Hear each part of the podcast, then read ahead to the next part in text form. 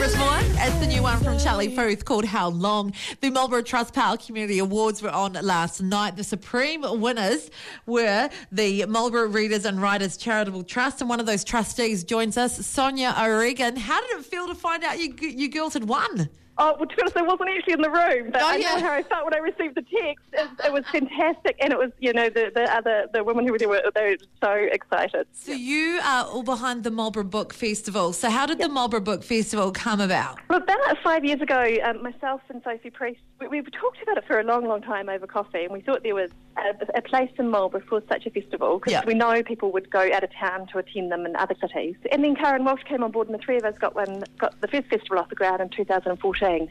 And now there's a committee of six of us, um, really wonderful women with lots of different talents, yeah, who, who give up their free time to organise a book festival just because we love it. Yeah.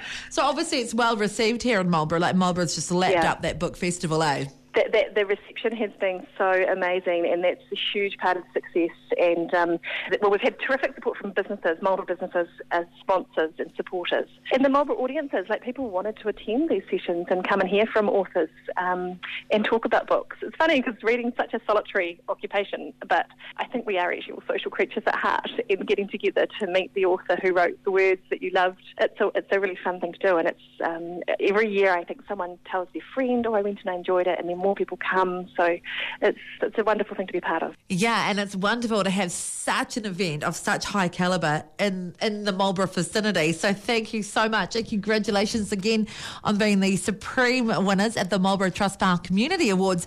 That's the Marlborough Readers and Writers Charitable Trust who do the Marlborough Book Festival.